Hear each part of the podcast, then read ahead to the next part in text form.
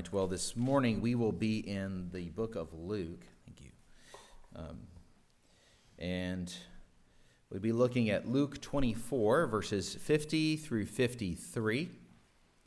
It's Luke 24, verses 50 through 53. I'll bring the text up on the screen. I'll be reading from the English Standard Version.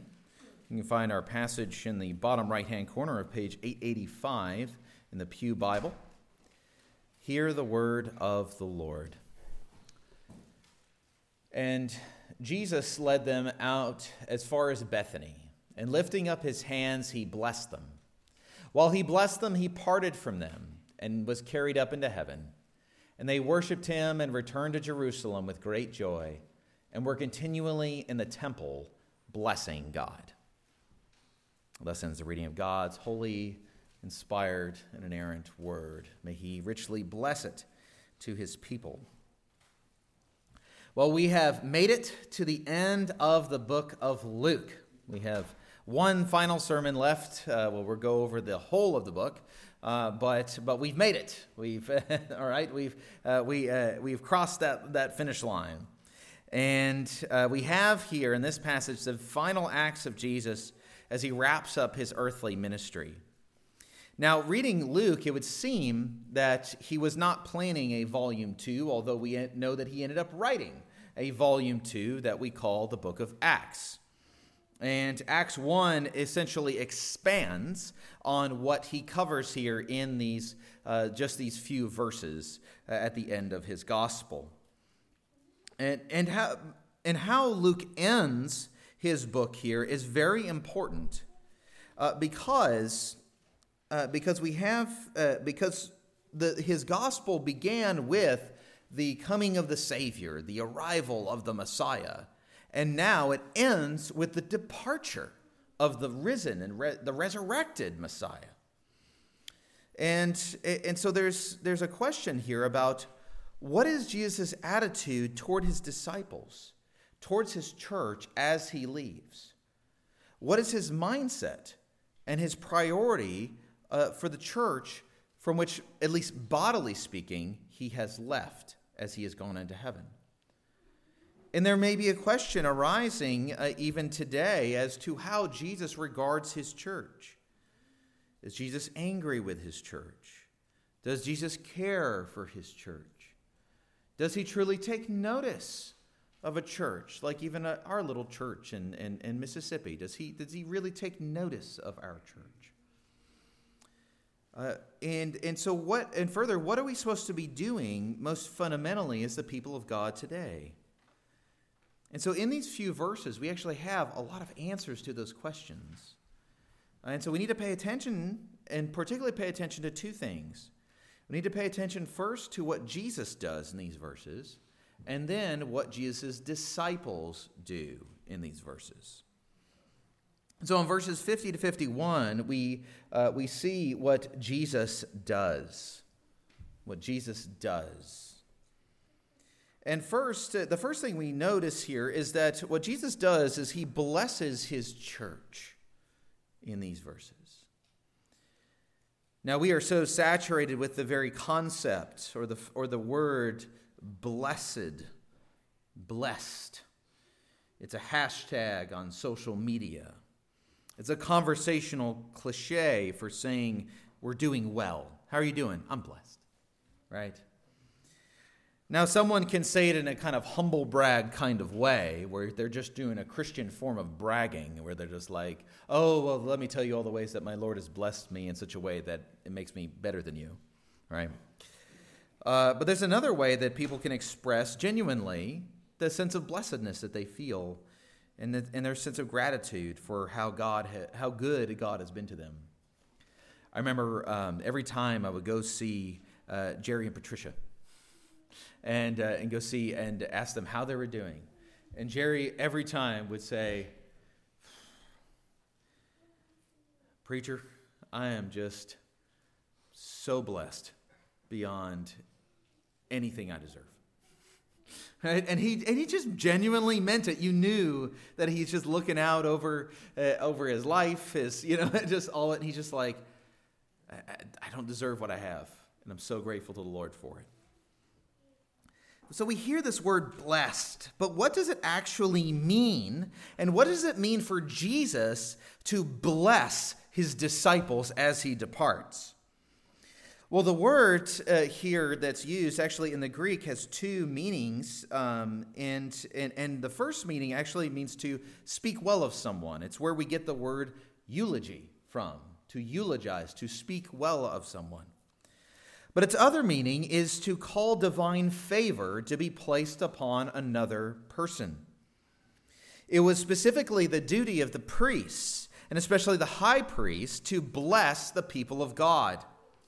In number six, we have the Aaronic benediction, where the high priest was instructed to bless the people. And if you've heard it before, you know, it's, um, it talks about, may God's face look upon you, may his countenance, you know, the, these types of language. And it's interesting that blessing is associated with the positioning of God's face towards a person, uh, whether or not God's looking at you, basically. And, and so, uh, but the idea here, the picture of blessing is the Lord looking upon his people in order to give them grace and peace. In Numbers chapter 6, verse 27, the Lord summarizes this act as putting his name upon his people in order to bless them.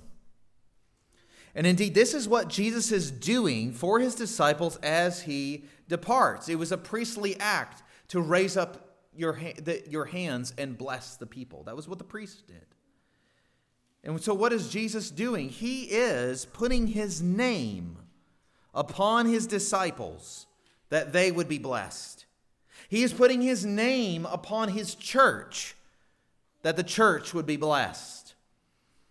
And one scholar described Jesus' actions here as giving assurance to his disciples of two things. First, that Jesus, in doing this and this blessing his, his disciples and thus his church as he departs, is promising to be continually active in the lives of his people. And secondly, he is assuring his disciples that he will never forsake them. Indeed, this is exactly in line with what we read in the letters of the New Testament. In Galatians 3, the Apostle Paul tells us that Jesus, in his ministry, is fulfilling the promises of blessing given to Abraham in the covenant that was made with Abraham, particularly to those who have faith in Jesus and are now subject to the blessings of the covenant, indeed, are heirs of the covenant promises by faith. In Ephesians chapter 1 verse 3, Paul declares that in Christ God the Father has blessed us with every blessing in the heavenly places.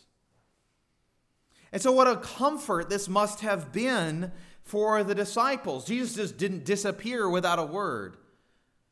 But he in fact disappeared. He went into heaven as he was blessing them. His final act was one of blessing. Jesus, who had been raised from the dead, departs this earth. But again, we might ask if he's going away, might he change his attitude towards his disciples? Might he change the, dis- the disposition of his mind towards him or towards us? But we find the answer is no.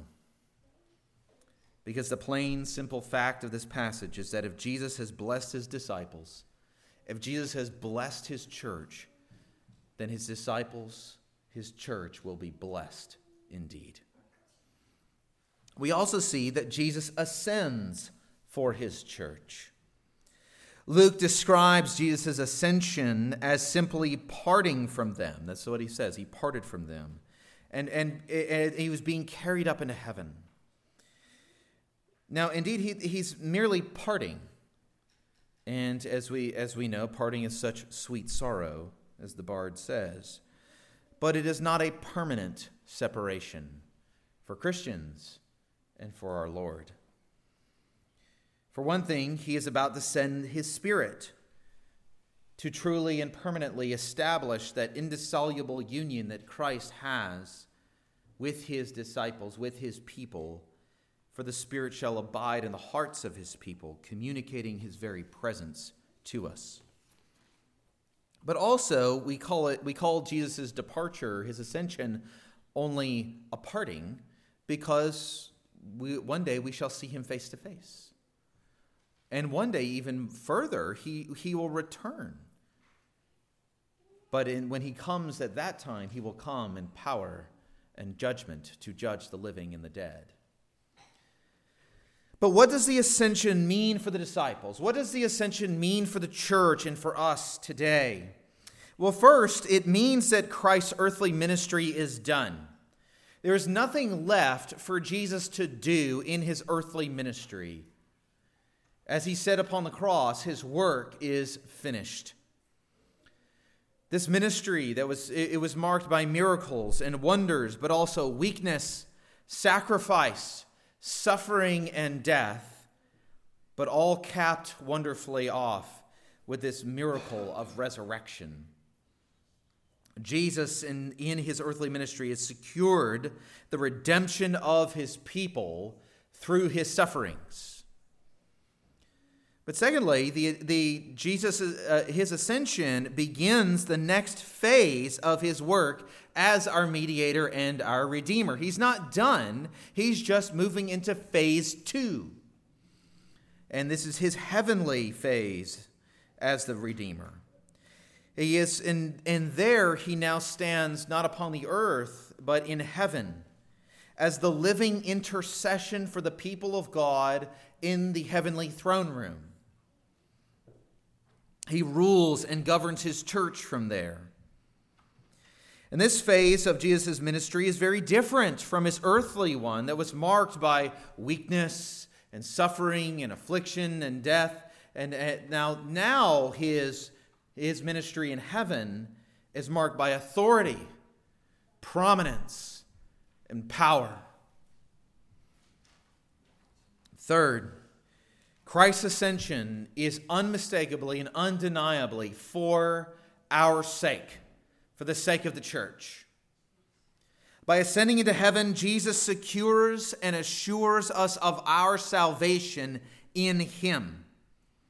This includes the promise of a resurrected body for each of us, for every believer, in the days of glory to come.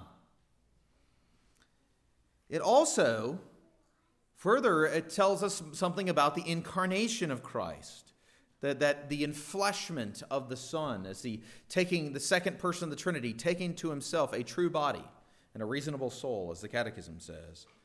That, as one scholar wrote, uh, the incarnation is not something casual and fleeting. It's not just a, just a theological oddity, you know, a picadillo of the Christians. It is, it is a divine action with permanent consequences. I thought J.C. Ryle summed up both of these concepts here of, of Christ's ascension and blessing his church uh, in, this, in this quote. Uh, and he really, he really kind of sums it up in the, in the gracious nature of Jesus, especially towards his disciples. And he says this quote, Gracious was our Lord Jesus while he lived among his weak disciples. Gracious in the very season of his agony on the cross. Gracious when he rose again and gathered his scattered sheep around him. Gracious in the manner of his departure from this world it was a departure in the very act of blessing. Gracious, we may be assured he is today at the right hand of God. He is the same yesterday, today, and forever. A Savior ever ready to bless, abounding in blessings.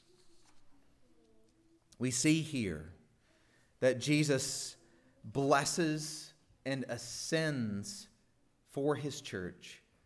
But above all, he is gracious towards his disciples, towards his church, that we may have every confidence that he will continue to be gracious to us.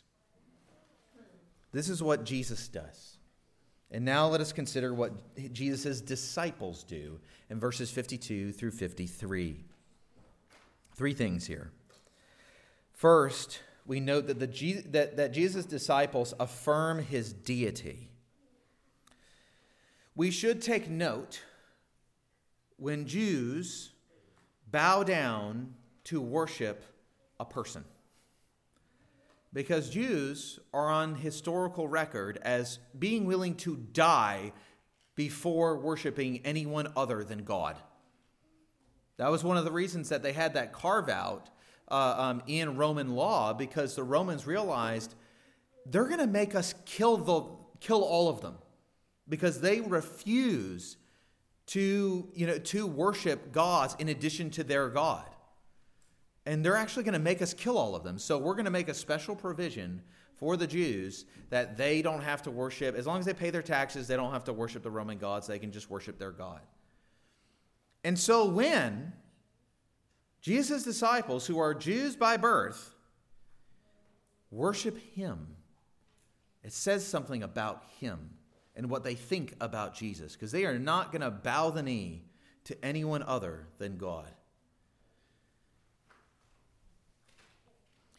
The Trinity is a doctrine of great mystery to us. How there can be one God and three persons, all equal in power and glory, is the subject of many of, uh, of family and family worship with young children, right? But yet it's still a mystery even as we live in the faith. How do they make, how do they how are they yet distinct in person? Yet for the mystery, we never, nevertheless confess the truth of it and delight in it. For the Trinitarian nature of our God is the very foundation of reality and certainly of salvation. And so we affirm the deity of Christ, that he is not merely a wonderful man, he is not merely the best man or the best of God's creatures.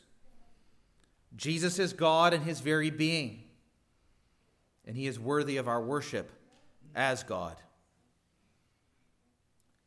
We are right to worship him as the fulfillment of the Psalms that sing about him. We are right to worship him by, by singing our hymns, old and new. For Jesus is the God man, the one who took on flesh, that we might be delivered from sin and death and the devil. This is, uh, this is yet one more aspect that makes Christianity stand out from every other religion. One author I read made the point that, you know, you'll notice that there is no such thing as Muhammadology in Islam. There is no such thing as Joseph Smithology in Mormonism or in the LDS faith. There's not even an Abrahamology, but there is a Christology because we study the person and work of Christ, who is by his very nature divine, but also the one who took on flesh. It is the study of God the Son. And so we affirm Jesus' deity along with all the disciples who have done so from the very earliest days of the church. Secondly, we see Jesus' disciples obey his command with joy. The disciples honored their master by doing what he told them to do. They returned to Jerusalem and they waited patiently for the promised helper to come. But they didn't stop there in obedience to the command of Christ. What Christ commanded, they sought to do. And we, like those disciples, are called to obey the commands of Christ. Indeed, that is the, the part of the Great Commission that Matthew records for us. He says, To disciple, make disciples of all the nations, baptizing them in the name of the Father, the Son, and the Holy Spirit, and teaching them to obey all that I have commanded you. So we are called to obey the commands of Christ.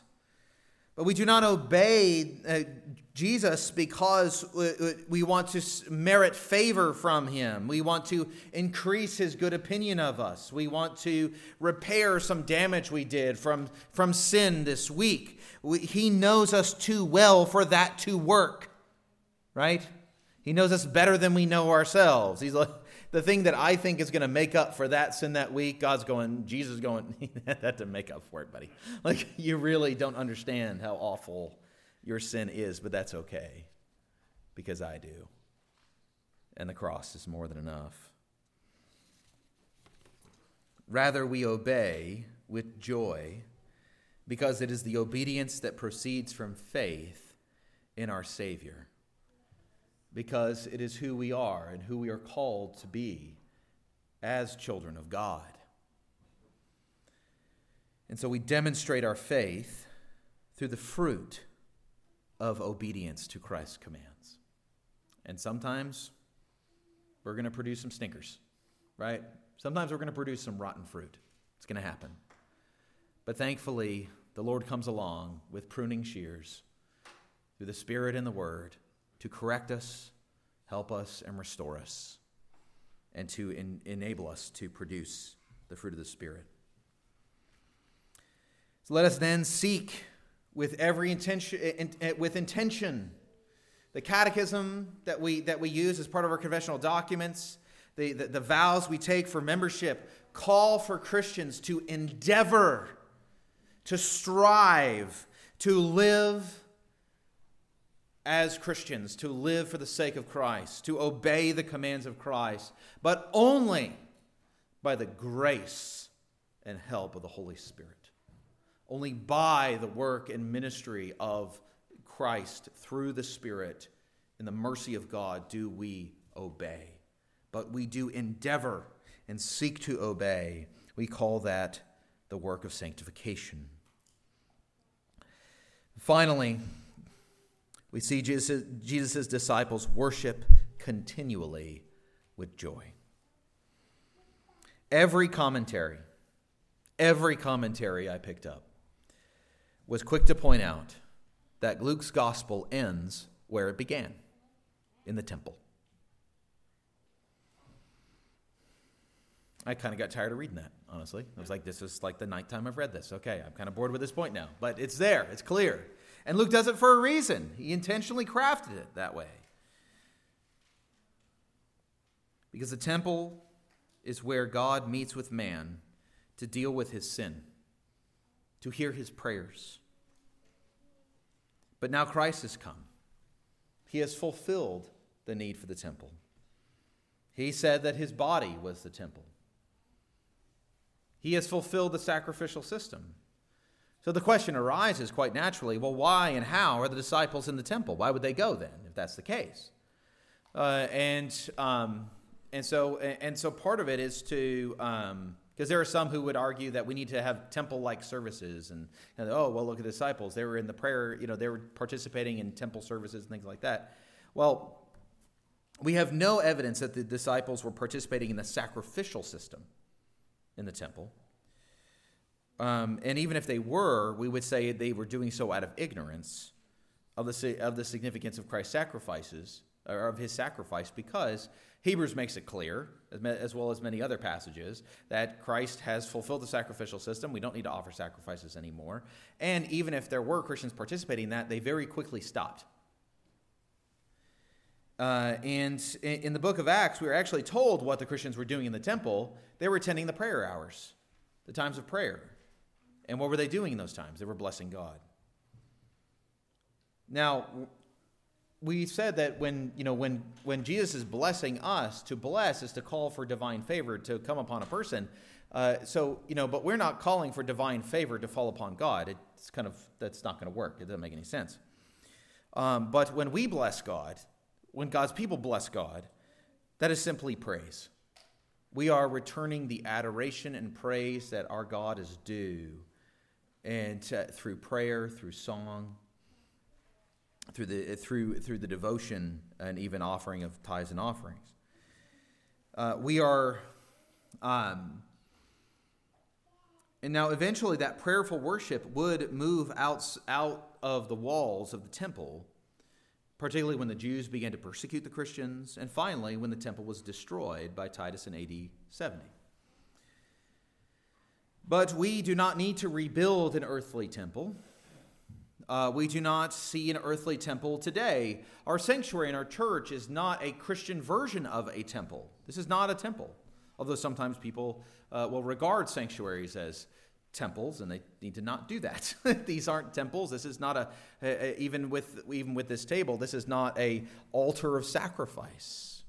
Okay, we're, we're not, uh, this is not where we are sacrificing Jesus uh, upon the table here. That is not what we mean by the table. We do not have a need for a temple because the church is the living temple of the living God. A living God needs a living temple, not a dead one. And the scriptures tell us that we are the temple of the living God with Christ as the chief cornerstone. We are the priesthood of God with Jesus as the high priest. And so, Peter, in his letter, he calls us living stones being built up into a spiritual house as we are the priesthood making sacrifices of praise and good deeds unto the Lord, which are all made acceptable only through Jesus Christ. But this passage does shed light on the primary calling of the church today, and that is worship. The church lives for the praise of God.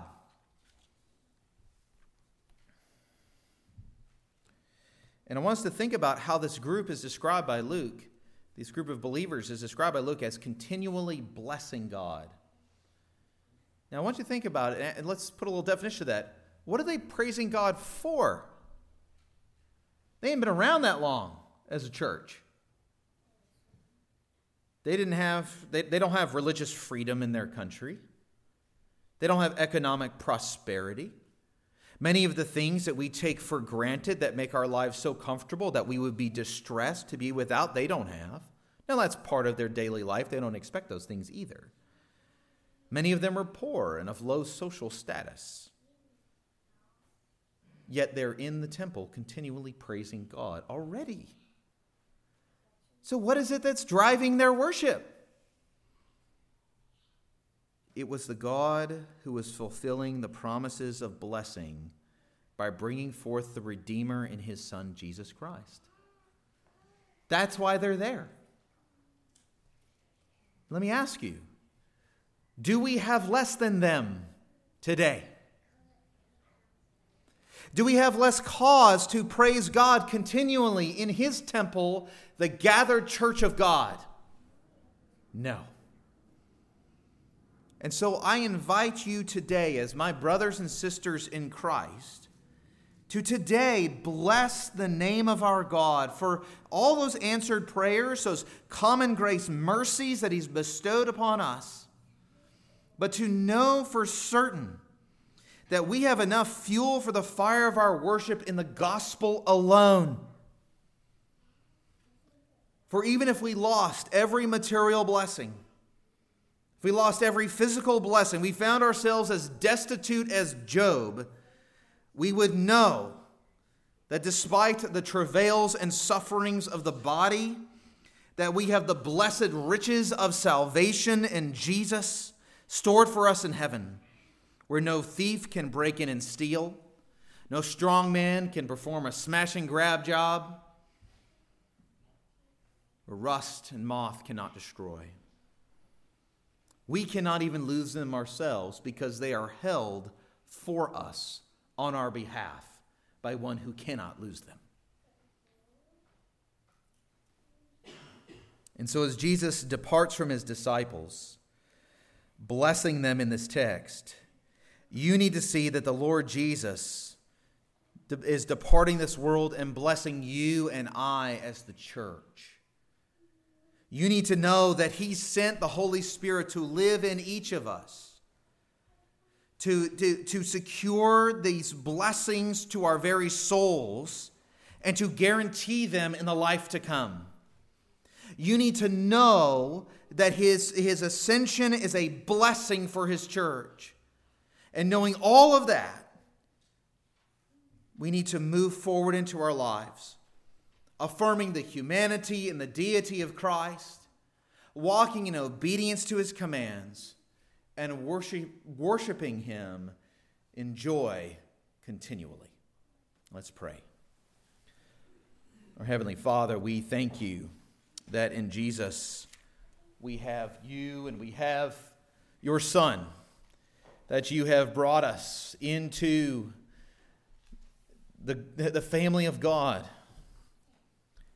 and you've bestowed upon us your name. Not that we are equal in any respect, Lord, but that we are now called by your name. We now belong to you. And so, Father, we pray that as we worship you, as we worship your Son, as we worship your Spirit, that we would take stock of what we have in the gospel. And Lord, though we may be, may be wrestling even today with many sorrows and struggles and difficulties, Lord, would that we would, we would count our blessings beginning with the gospel. And we would find, and, we, and may we find, Lord, that we will never run out of praise on that singular point.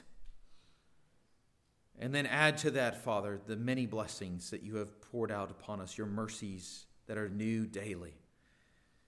And even, Lord, we yet long rightly, our bodies groan inwardly for the renewal of the cosmos, the renewal of ourselves, where we will be in glory with resurrection life, resurrection bodies, restored, healed experiencing the fullness of eternal life in the kingdom of God. Lord, we long for those days.